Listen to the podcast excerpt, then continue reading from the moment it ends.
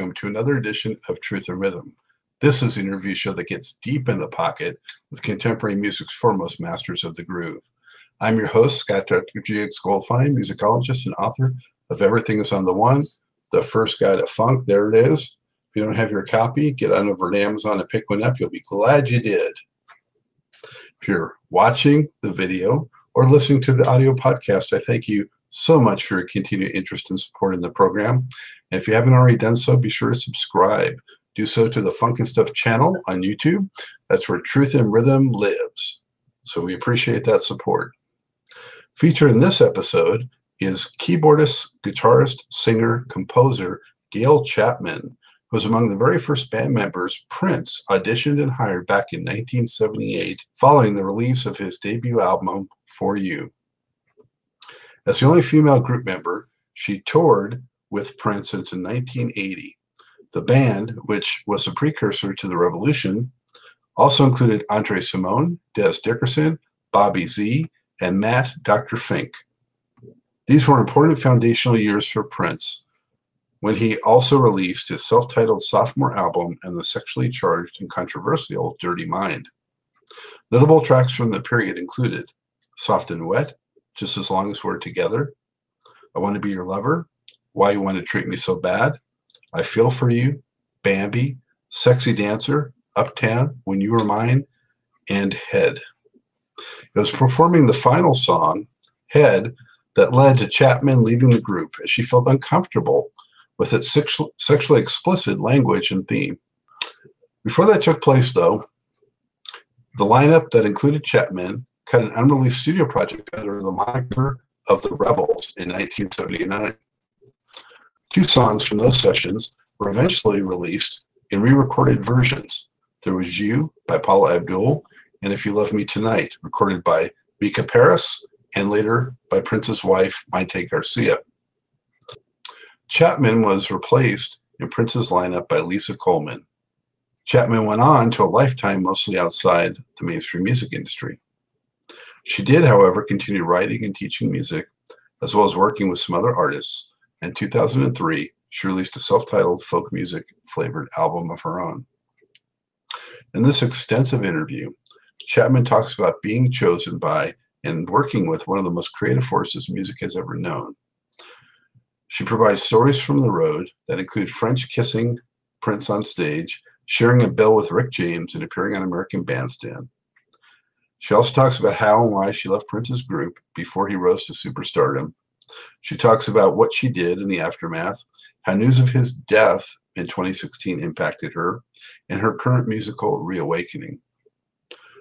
So, without further ado, let's travel back to a hard to fathom time when most of the world was still yet unaware of how a diminutive Minneapolis genius would forever change the face of music, and the classically trained white girl from neighboring Duluth who would help send him on his way.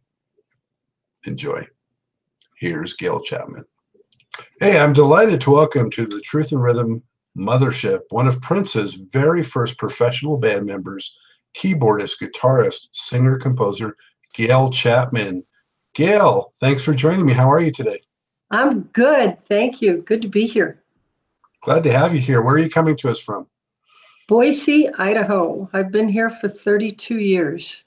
Wow. That's one state I've not gotten to.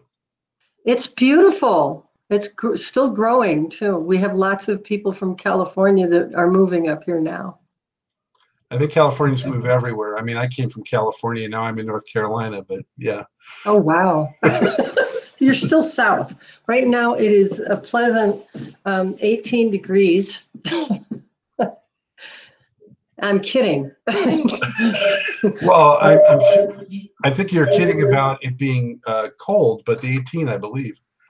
no, it's 18 degrees, and I don't like cold weather, but here I am anyway, nonetheless. Wow. So there's more there than potatoes. Yes, yes. A lot of people are built low to the ground because they pick potatoes, but never mind. like they say, this is one of the first things I heard when I moved here was uh, you to pimp Idaho. sure.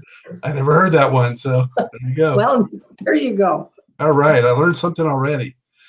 Um, so, uh, ready to mix it up and get into some questions and to uh, Yeah. test, test your memory bank? yeah, Great. I'm ready. All right.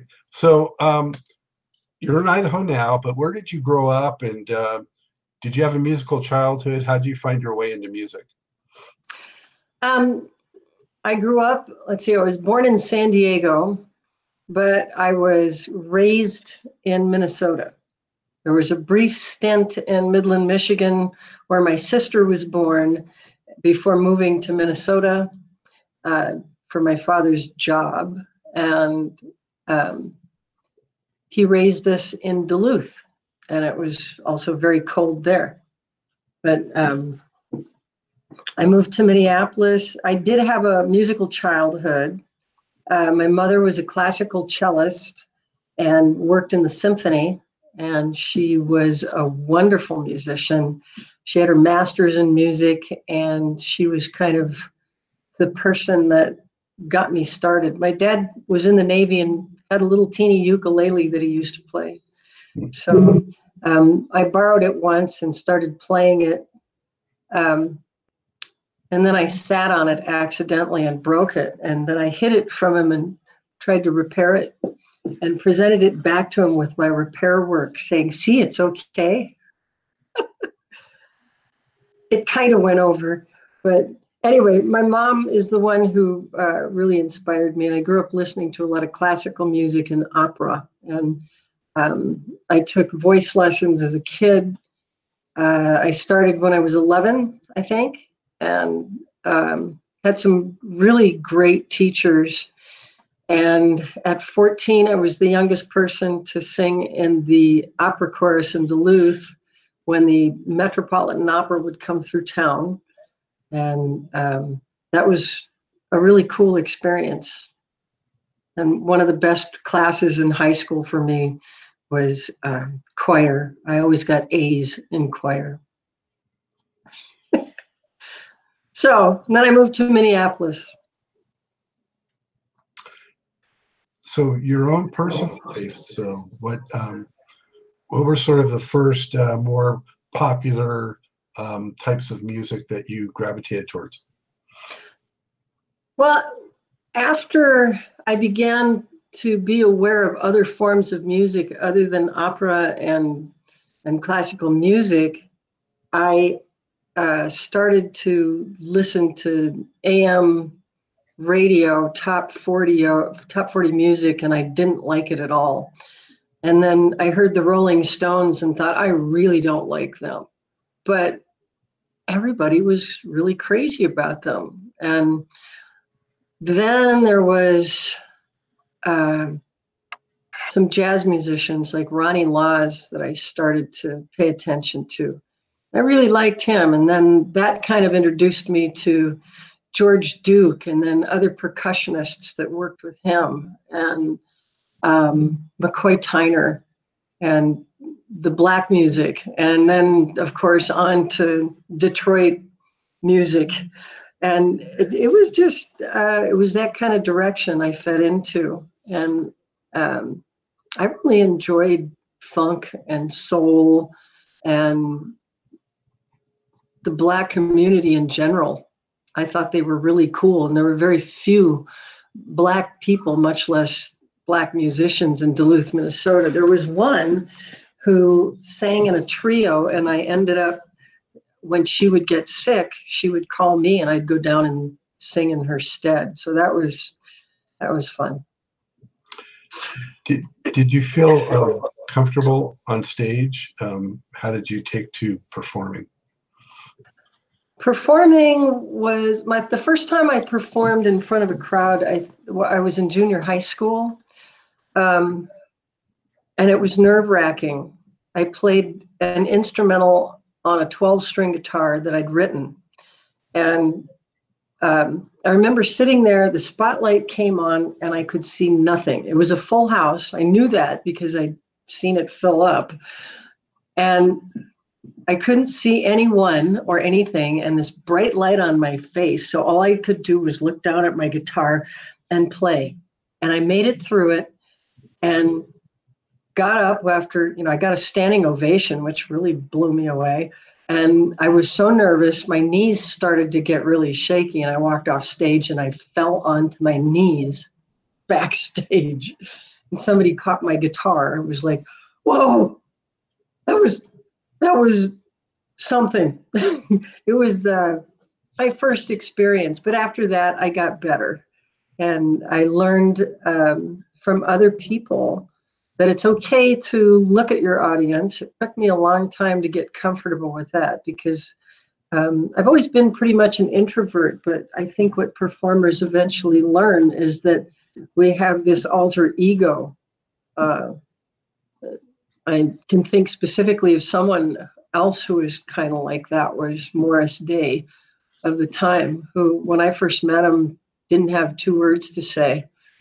And I never ever would have guessed he would have been a front man, you know, that kind of thing. So you learn to practice your act and your character and put it out there the falling to the knees thing, you should have like done that on stage. It would been like a James Brown kind of thing, you know? yeah. Um, I didn't know about knee pads then. knee pads are helpful when you're going to drop to your knees all the time. I mean, I watched people do that and I would try it and it's like, mm, no, ouch. there are better things to do. I mean, I took ballet for seven years as a, as a child and um, we got to the toe section, and I went, mm, no, ow, not doing that. I don't know how they do that. Um, so, Gail, what um, experiences did you get into, you know, prior to connecting with Prince? You know, can you lead us up to, you know, just prior of that? Um, yeah, I spent a good deal of my growing up time um, coordinating other groups. Uh, there was a female vocal group in high school that I backed up and taught how to do their act. They they wanted to sing together and they were really good with harmonies. And where they had trouble, I had a really I've always had a really incredibly good ear, and um, that slowed my progress with regard to reading music and writing and understanding that process. But um, I've always been able to say, no, this is how the music moves, and this is how you want your harmonies to move. And uh, so I would help this group, and then um, I would volunteer my time to do stuff like that. And then I would eventually get asked by another group around Duluth that was, I forget, I I apologize if you guys ever see this, but I don't remember who you were. But they had me um, lead their practices and become band leader and work with them. Um, but basically, when I would play music, I did a lot of folk music. That's kind of where my beginnings on the guitar were. I was nine when I started playing the guitar. Uh, my cousin showed up to live with us with uh, a handmade Mexican guitar that she eventually gave to me, but she taught me my first chords and taught me to play uh, Dona Dona Dona by Joan Baez. And from there, from there, I learned to play all kinds of stuff. Um, my over the years, I've been in lots of rock bands. Uh, I remember trying out for my first band as a guitar player um, with some some band in Minnesota that was called Moonlight Wave, and um, we would play in the bars across the bridge from Duluth in Superior, Wisconsin. Uh, Superior was a small town with uh, a 12 block area that had like 96 bars on it, and every one of them had music. So uh, there was always places to play, and I would play there and uh, but I started out with this band. I I um, auditioned as a guitar player, and the guy said, Well, I'm playing the guitar in this band. Do you play piano? And I said, Yeah. And I wasn't really taking it too seriously then, even though I had had lessons most of my childhood. Um, I'd never thought of playing piano professionally.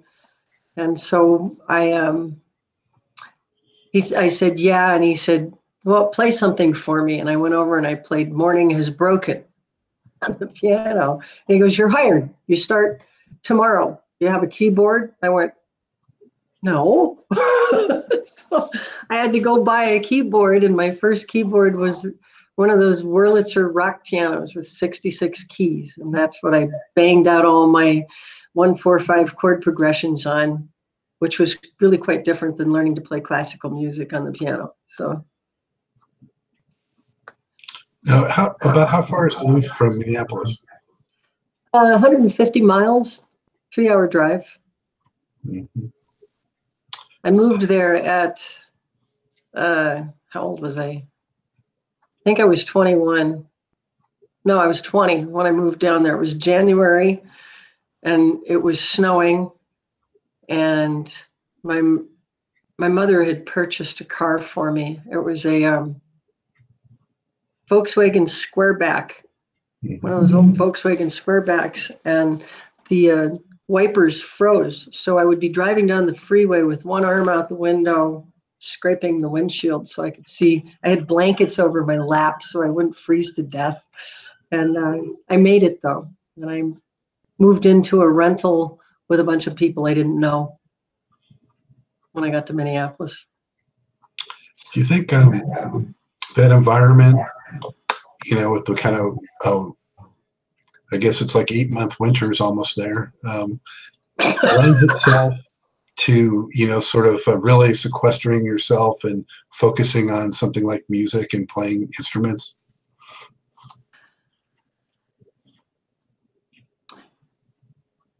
I think any kind of musical um, dreams or aspirations requires that you spend time working on it and i think i did pretty much when I didn't have to work because I had to find a job, and I worked at the Marriott Hotel as a maid. And I would spend my time singing at the top of my lungs while vacuuming and cleaning toilets. And um, uh, I, can't remember, I can't remember what else I did while I was down there, but um, that was the one job I remember that I had before I moved to North Minneapolis and moved into a house with um, another person.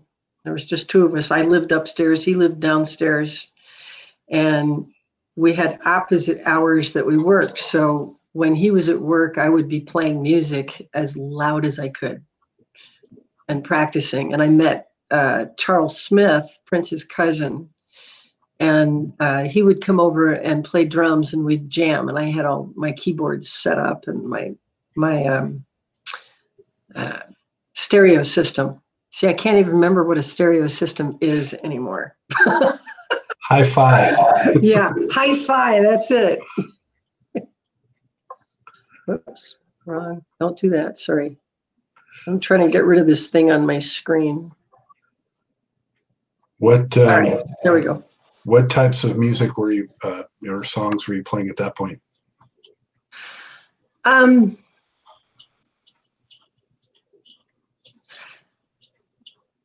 well, I was playing as much funky stuff as I could, and I loved writing my own little things. So I would I would take take my hints from other keyboard players that I'd hear in other bands, like Bootsy Collins, you know, the band, and um, I can't remember the names of groups anymore, and I apologize, but I um, there were a lot of people that I would listen to purposely. Because, I guess one of the ones that really caught my attention was Rufus and Chaka Khan. And Rufus's keyboard player had some really great riffs that he would do on his clavinet. And I had a clavinet and I loved it. So I would I would try and copy a lot of those things. But um, I think I just loved music. When I would pick up my guitar, I would play anything I could think of. My tendency is jazz or folk or rock. When I write, it's primarily jazz or folk or rock. And I have recently, in the last few years, written some country tunes. And I don't care. It's what comes out. I don't judge it. I just do it, you know. There's no point in limiting yourself. It is, it, you are what you are and you do what you do, I guess. So, but back then, it was through Charles that I actually was introduced. Um, well, Charles and his friends. Uh, his friends brought me one of Prince's or Prince's first CD, and uh, that was that was how I learned of Prince. So, and I didn't know Charles was his cousin until um, one day I I asked him, "Do you do you know this guy?" And he says, "Yeah, he's my cousin." I said, "What?" Great. Does he have a band? What what what what did you think of when you heard that first Prince album for you? I loved it. I, I absolutely loved it. That's the one. I put it on. I thought, yeah, okay, I'll listen for it, listen to it, and then um, I turned it up, turned it way up, and um, it was phenomenal what I heard on it. And um, I had it up really loud, and it was late at night, and it was in the middle of listening to i think it was for you that um, i mean it was so loud that i couldn't have carried on a conversation much less heard the phone ring or anything. That's how loud i used to play stuff. Um, and uh, i had a i had a, an experience that i would call supernatural i was standing there listening to it, really paying attention, and a voice spoke to me that came down through the sky like this, through my head and out the other side, and it said, "In order for him to tour, he's going to need a band." And I turned the music down and I looked around and I went, I heard that. and that's pretty much when I started asking questions. And when I saw Charles the next time, I said, Does he have a band? And he says, No, he's doing auditions though. And I said, And you knew about this for how long? And he said, Well, he's, you know, a few weeks. And I said, um, Why didn't you tell me? And he said, Well, I thought you were playing with somebody already. I said, So what? I want to go. So uh, he got me he got me in for an audition, and that was an interesting experience as well. I remember uh, going into the living room in house in Prince's house on France Avenue in Edina, Minnesota, and he uh, he was nowhere to be seen because he was downstairs with Andre and and Bobby doing the auditions, and all these people were in the room you know, and most of them were young girls, young ladies, and they all were dressed to the nines. I was uh, the quintessential granola queen, and I was wearing a blue jean tent dress, flip flops, and um, a headscarf when I walked in. I'm going, oh shit, I'm kind of out of luck here, I think. so I waited my turn and I went down and they're looking at me, giving me the oddball, like, oh God, what's what's this? And I look at them and I just smiled and they said, Oh, there's the keyboard. And I said, Okay. And I said, follow this. And they and so I'm like thinking in my head, I was actually cursing in my head. And I you know, I was saying, Christ, I hate jams. And um I I played through it and I thought I, I I've really botched this. And so I thought, well, let me turn this around on him. So I said, hey, that was great. Follow this. So I started one, and they had to follow me. And um, and then I got done, and that was it. I went home, heard nothing, heard nothing. For three months, I heard nothing. and um, I was taking a nap one afternoon and I got a phone call and it was Prince. He said in that lovely monotone voice of his, Hello, Gail, this is Prince. What are you doing right now? I said, Well, I was sleeping, but how are you? So he invited me to rehearsal and I showed up at rehearsal an hour later and that's how that started. So then, did did he interact with you at all at the audition, or I wasn't clear on that? Did he interact? He was at the audition and he played guitar. So, um, you know, I think the theory was if they could start a jam and if somebody could hang with that musical jam because they were they were funksters. And they would they wanted to see if people could hang and do the funk with them. And apparently i passed but it took them three months to to call me. And i think part of that was because i mean unbeknownst to me was um, andre's sister actually started working with them that was kind of an and it was probably an an obvious or or easy choice and familial because they all knew each other really well. I didn't know anything about it. I was just hanging out for three months, going to work. I think then I was living in Bloomington, uh, Bloomington, Minnesota, delivering pizzas. Well, and for viewers, we're talking about Andre's Andre Cymone, Prince's bass player at the time. Right. Yeah. Um, so when you left that audition, though, did you feel real good and high about it, or were you just kind of unsure? I was unsure. I I left feeling like I have no clue because they really didn't give me any any A poker heads heads down, or you know, they they were pretty straight faced. I'm like, well, you know, maybe they're looking for one of those babes upstairs because I sure didn't pass that bill. It's interesting that you didn't have to play anything off that For You album, though. No, um, well, there was no instruction to show up for an audition. There was, they didn't, I wasn't told to learn anything, um, which is quite different from from Matt. Matt had to actually learn stuff, but I was Yeah. told nothing. Yeah, I think he had to learn soft and wet, right? Yeah. Yeah. And I remember having a conversation with him when he auditioned.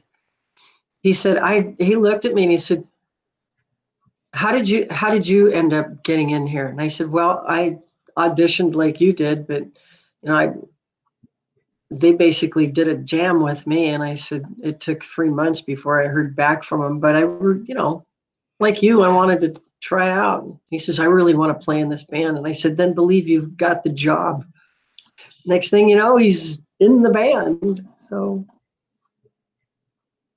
that was cool. And that was, I think, I think we did that in Pepe's, Pepe Willie's basement. So Well, I think it was um, your advantage that you had gotten adept at the keyboards then, because I mean that first record especially was very keyboard heavy. A soft and wet was such a keyboard driven song, um, for example, and that's a for I heard Prince for the first time with that song and I was hooked right away. Um, yeah, yeah. Um, so after they said uh, you're you're you're in, if you want to be in, uh, what was it like when you you know first showed up? How long after that did you actually get together and start doing something? one hour later, Wow. I had one hour to make it to rehearsal. And it usually takes probably 45 minutes to get from Bloomington to um, where the rehearsal place was in Seven Corners of Minneapolis, which is, um, if I remember correctly, it's a part of the university area. I mean, besides finding parking and, you know, I had to load up all my gear, which back then was some really heavy equipment that I had to load by myself and then make it down to the rehearsal place and haul it in. And the rehearsal place was in uh, Steve Raitt's tire shop, Bonnie Raitt's brother. He had a Goodyear tire shop down there. And that's where we were practicing. So I made it in under an hour and showed up uh, with my keyboard in my hand and literally kicked the door open. so I, nobody was there. It was just kick it open and walk in, which is what I did. And there they were. And Prince says, put it over there. And I said, okay. And I put it right next to this thing I'd never seen before that I was now going to play. And it was called an Oberheim four voice um, which was a newfangled uh, synthesizer. And I had no clue about synthesizers, but I learned.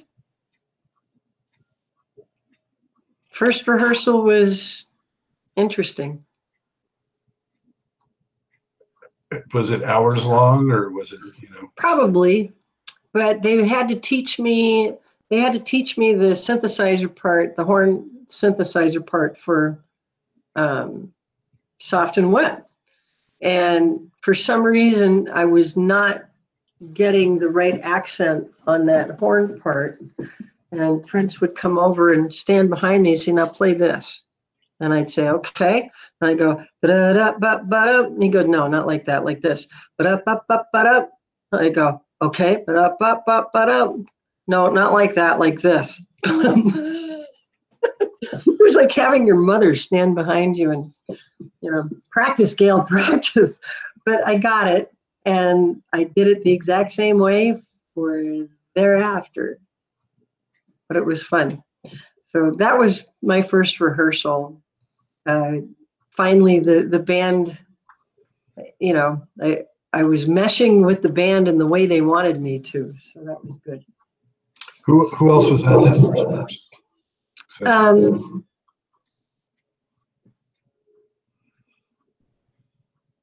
uh, let's see. It was, I think Dez was there. I think he was, but everyone was there except Matt by that time. Matt came after. That's because he had not yet become part of it? He hadn't yet auditioned they knew they needed another keyboard player because even though even though I did rhythm really well, uh, Prince really appreciated my rhythmic abilities, but I was not a lead player at that time. I just wasn't. And Matt was prolific at playing lead. I mean, he could lickety split play through stuff that I would fumble over, like like a toddler.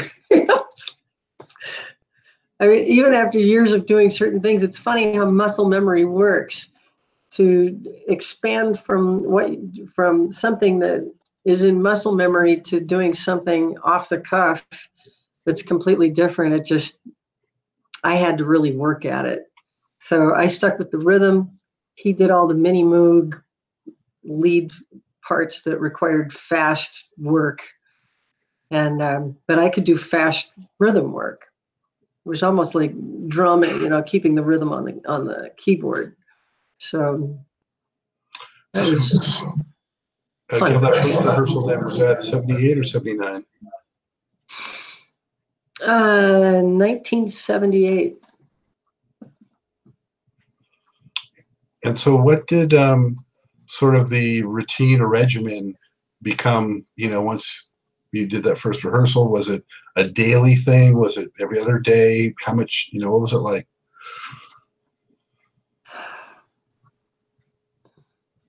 I honestly don't remember. Rehearsals generally were several hours, but we loved it. But I I honestly don't remember that part of it.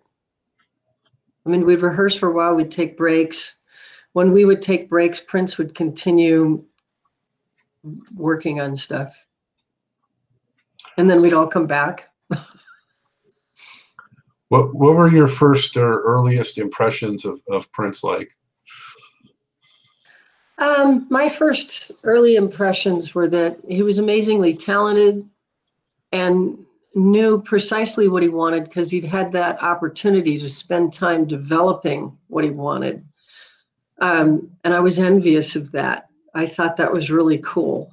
But he also had an ego as big as the houses he stepped into. And there was nothing wrong with that. He kind of needed that because of the things that were starting to happen for him. And he needed to be in control not only of his his vision, but his abilities. And I don't think he ever took it for granted. Other things he took for granted, but not his music and not what he wanted to do and become. That was evident from the beginning.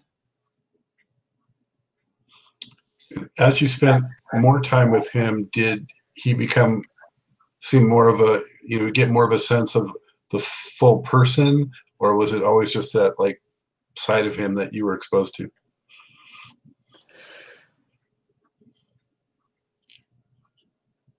Can you ask that a different way? Um, well did, did you ever get to um, maybe hang out with him at all aside from music? Did you get to see other sides of prince than just you know being the taskmaster at rehearsals and leading the musical yeah vision? a little. Um, we did hang out a couple of in a couple of ways. When he got a new jeep i i had never had a new car before. And i said wow can i can i take a ride in it and he said sure so he came over and he picked me up and we went driving around and um, he let me drive it and I think I scared the crap out of him, but um, he let me drive it. We had a good time. Uh, we also went to, I think it was Prince and me and Andre went to the McCoy Tyner concert together at the uh, theater in, in the Round in Minneapolis. And that was an experience. I mean, all of all three of us, I think, were absolutely riveted watching this concert when the bass player took a solo and busted a string in the middle of the solo. So while he is soloing, we're watching the guitar tech come out and restring it and tune it up for him while he's playing his solo, like nothing happened. Seamless. It was seamless. And that was an incredible thing to watch and see their reactions as well. Um, did I ever really get to know Prince really personally? No, not really. Um, I think we were friendly with each other, but you know, it wasn't like we had any real depth and I mean he he knew his friends. He knew Andre. He knew Bobby. And he was a guy in his teens. Yeah. well, you hear you hear a lot about, you know, he had this great sense of humor. Did you see any of that? Oh yeah. There was that. Um, he was pretty funny. Um, airport stunts, lots of airport stunts. Uh, and I think they've all been talked about and written about, but uh, some of the most memorable ones are, you know, he would, we would all attempt to dress like rock stars and go to the airport and get on the planes. but um, while we're waiting, he would sit in wheelchairs and pretend to be um, crippled, which really isn't funny. But if you're in your late teens and early 20s and you're watching watching somebody pretend to be crippled and people would come by and help him, we'd be cracking up on the sidelines just because it was really silly and it was fun. There were things, there were bad things that happened too. Stuff would go a little far. I can't remember all the details, um, but somehow we were on board an airplane and um, a um, fire extinguisher ended up in somebody's one of our bags. And i think it was one of the guys it was either either dez or matt and prince and one of those two got dragged off the plane and uh, they held up the flight. The rest of us flew on and they ended up coming later but i don't remember if they were pressed with charges or not but it's out there in some of the books. I know that. What about um, the other band members? You know, who are you closest to or feel most a connection to? And um, can you speak a little bit to sort of just you know what their personalities were like? What were their personalities like? Um, Bobby was reserved. Um, at least with me. I don't know how he was with the guys. Um, Matt was always friendly and probably more curious than the other guys. Andre was always pleasant, a nice guy. Um, Dez, I've always appreciated his um, he's very outgoing, very smart, very outgoing, and um, I probably had better conversations with him than anybody. Even even recently in this last year, um, I reconnected with Dez, and of course Dez was kind of my hostage because he didn't have a car, and I drove him around during the celebration. so we got to talk a lot. But um, I can't say as I really got to know any of them very well. I worked for two years in the band, and they. Uh, I found that being the only girl in the band was uh, kind of a difficult thing because I was the only girl. And I can remember the guys complaining once that why why does Gail always get her own hotel room? And I would say things like, well, I'm happy to share a room with you so you guys can have some privacy. That's fine. You just have to remember that I'm a bitch when I get my period and um, I need 45 minutes to do my hair and makeup in the bathroom with the door locked. Stuff like that, you know.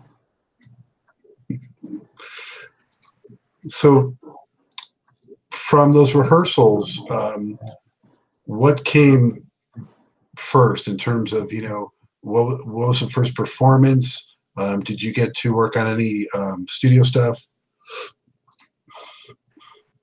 Um, we were at a place in Colorado. I think it was called Mountain High Studio. My memory's not so hot, I guess. Um, we were we were there specifically to record music that we'd written, and um, Prince brought us out there because you this, we were his first band. He wanted to be able to record for whatever purpose um, what we could do, which was really cool. It was also uh, the first time anybody had recorded If I Love You Tonight, and he wanted me to sing it. I was like, okay. And was was that the stuff that came to be known as the Rebels? Yes.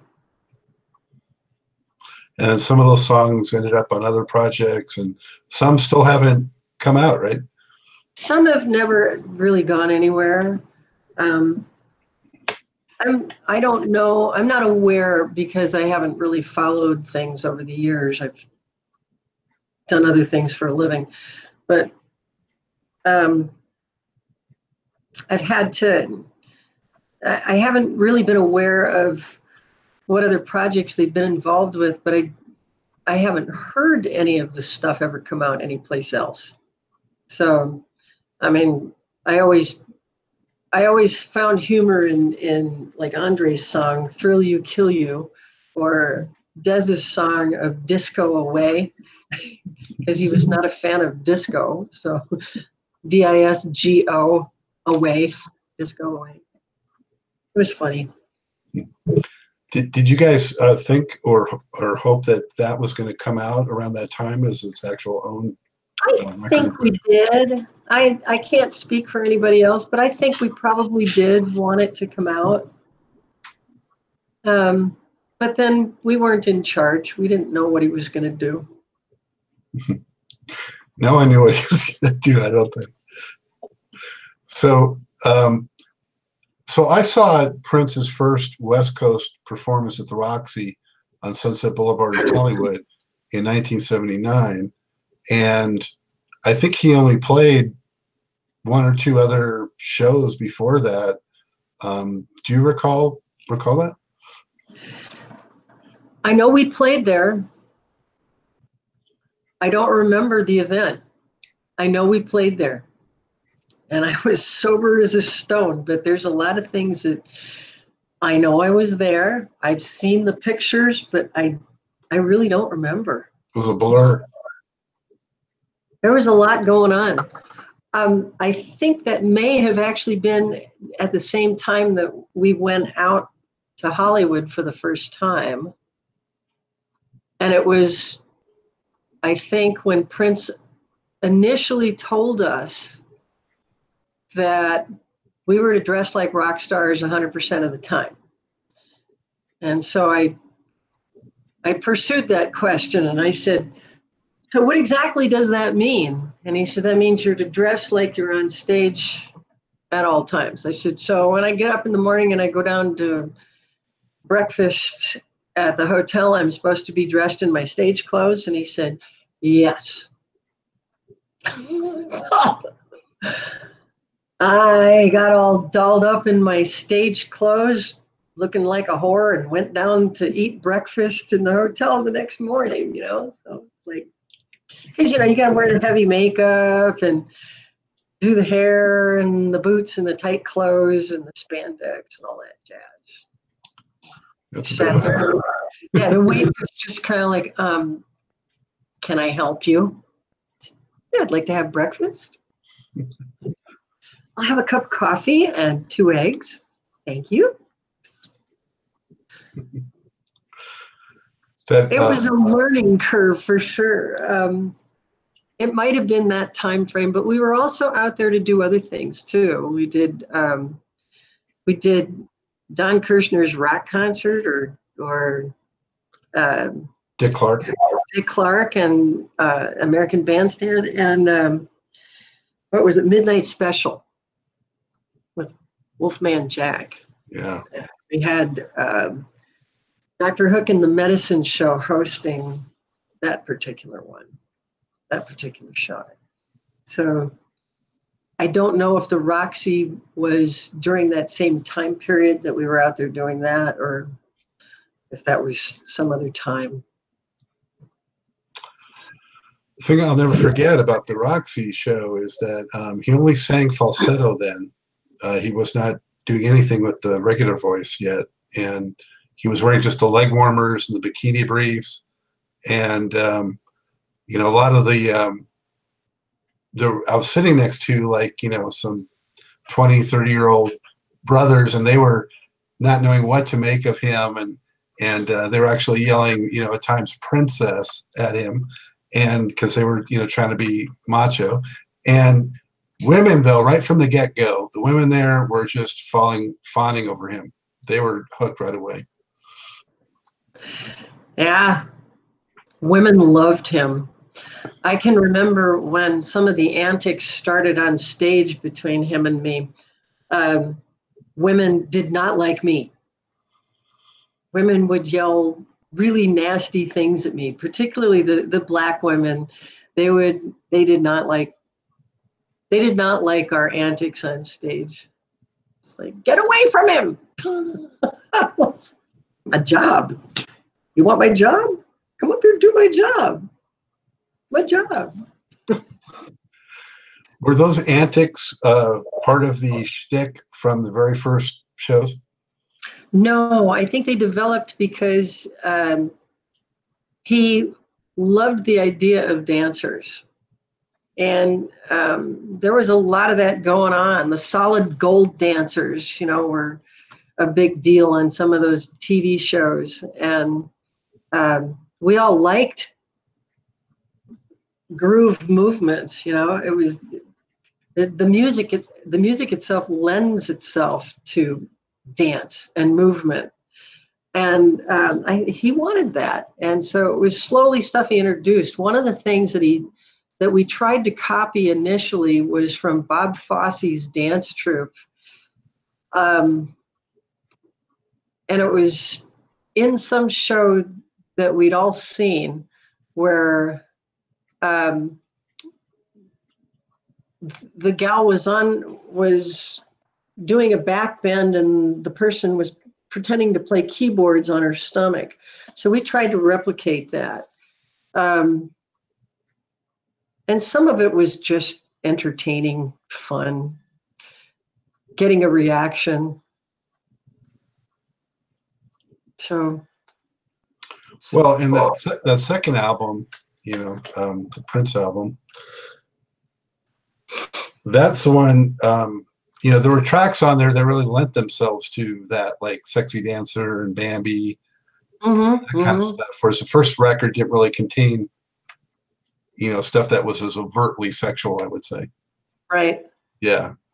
Um, do you remember uh, so were you part of the band when he actually recorded this this one or? I'm trying to I think so.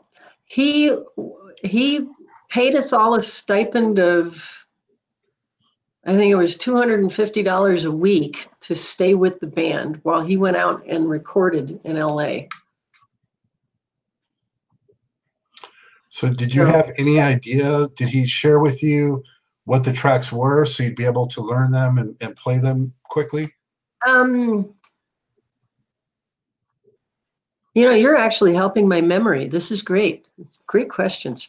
Um, I think that's the time when we ended up moving to some top floor um, rehearsal space, which is where we started working on that music and the stuff we were going to do for the Rebels.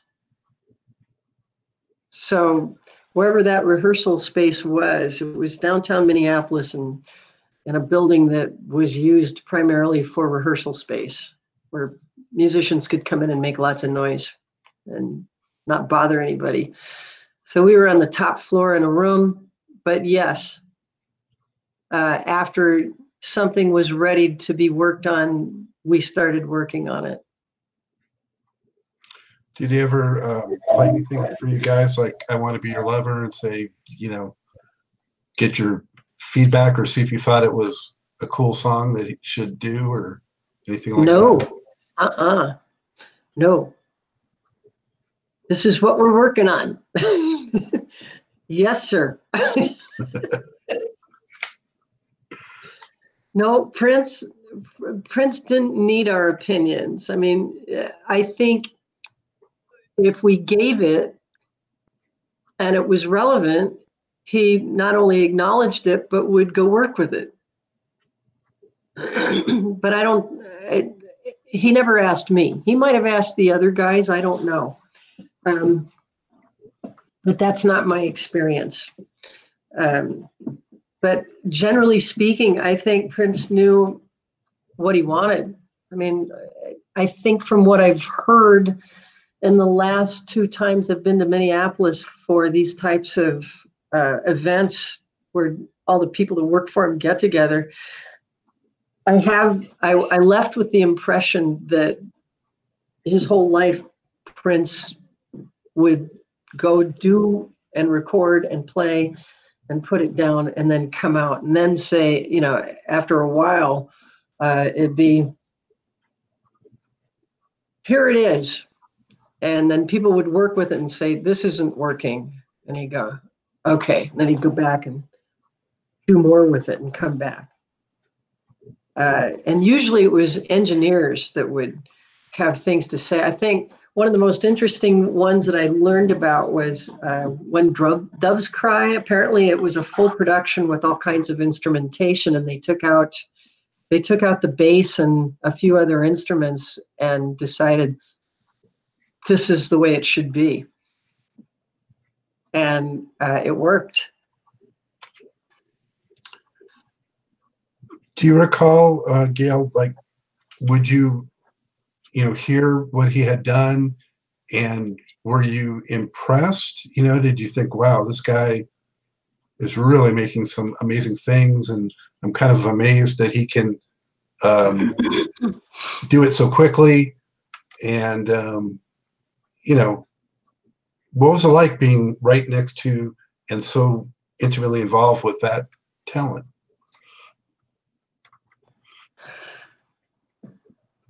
In ways it was like being on the edge of your seat. In other ways it was like um, you didn't know what was coming next but it didn't matter as long as you were there. I was happy to be there and and working with them. It was um, it was an incredible experience just to be with other people that had the same drive and imagination musically. Um, my imagination, that's not to say that my imagination is like his or was like his. Um, mine was different. I'm a different person. But the drive to continually keep putting it out, to keep working it, to um, continue to tweak, perfect, come up with new stuff set something aside and work on something else, come back to it, categorize it, um, record it, make it better, get the band going on it. it. It was just an immense amount of fun, but a lot of detailed work that um, you just. Uh, it's a different kind of school, the school of life, you know. I can remember similar things in school where you'd be working on projects and you only had so much time to do it in, and then you had a performance. And so, in that respect, some of that was kind of like that, except on a much larger scale. Your entire life was wrapped around the object of getting this performance right for this person because it's his name on there and you're part of his picture you know? It meant something. It, it, it meant something to all of us i think